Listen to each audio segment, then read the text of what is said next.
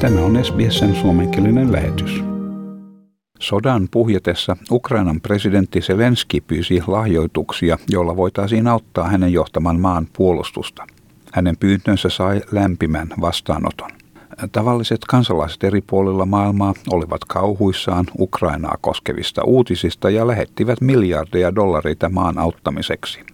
Samalla toinenkin taho lähti liikkeelle, siis rikolliset. Huijarit ryhtyivät toimiin käynnistäen valheellisia keräyksiä kautta maailman internetin jokaisen kolkan kautta. X Sharma on kyberturvallisuuden tutkija, joka nyt selvittää sähköpostihuijareiden tapaa hyötyä sodasta. Hän kertoo keränneensä suuren määrän sähköpostiviestejä, jossa sanotaan niiden olevan Ukrainan presidentin lähettämiä. Ne eivät ole aitoja ja monessa niissä on kirjoitusvirheitä. Tässä X Sharma. So I got a variety of these emails. Some of them claimed to be coming from president of Ukraine. They did not. Some of them have spelling mistakes. Miljoonia tämänkaltaisia sähköpostiviestejä on lähetetty sodan alkamisen jälkeen.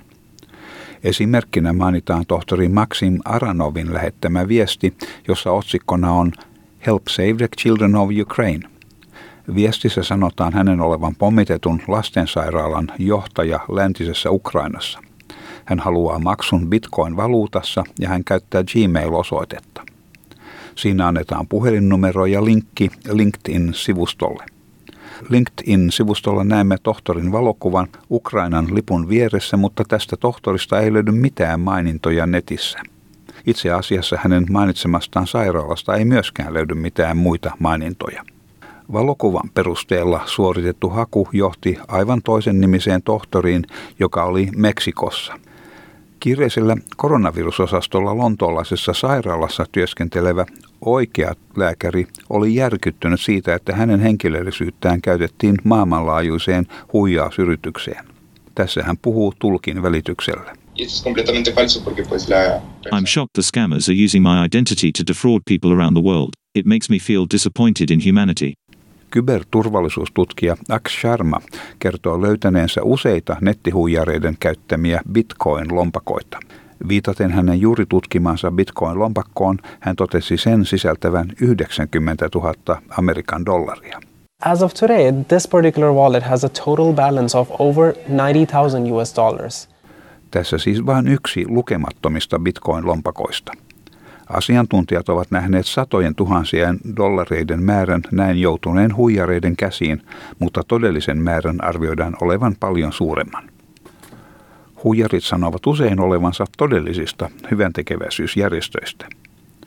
Yksi tämänkaltainen viesti oli keräävinään varoja UNICEFille. Dan Walden johtaa UNICEFin hätätilanneryhmää.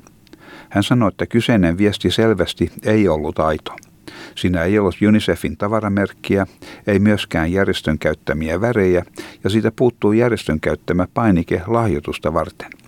Tässä Dan Walden. It is not accurate. It's not UNICEF branded, it's not in our colors and there's no typical donate button. Tässä Dan Walden tarjoaa muutamia neuvoja niille, jotka haluavat lahjoittaa turvallisesti. Voit tutkia ja vahvistaa, että vastaanottajan osoite on oikea. Useimmiten tämä on havaittavissa, koska viestissä annetuissa osoitteissa sekoitetaan eri hyväntekeväisyysjärjestöjen tietoja. Lahjoituksen kiireellisyyttä on myös syytä pitää epäilyttävänä. You can investigate and, and confirm with yourself that you're sending it to the right place. And that usually means looking for those telltale signs in emails where different charities' branding is mixed up or it asks you with a certain level of urgency but not the same level of legitimacy. Dan Waldenilla on myös yksinkertainen viesti huijareille. Heidän toimintansa horjuttaa ihmiskunnan hyvän tahtoisuutta. Samalla välittömässä todellisuudessa vaarassa olevien lasten turvallisuus heikkenee. Huijausyritykset on lopetettava. It's undermining the goodwill of humanity and it's undermining the very real safety and security of children who are in immediate danger. You have to stop it. Tämä jutun toimitti BBCn Hanna Gelbert SBS-uutisille. Haluatko kuunnella muita samankaltaisia aiheita? Kuuntele Apple, Google tai Spotify podcasteja tai muuta suosimaasi podcast-lähdettä.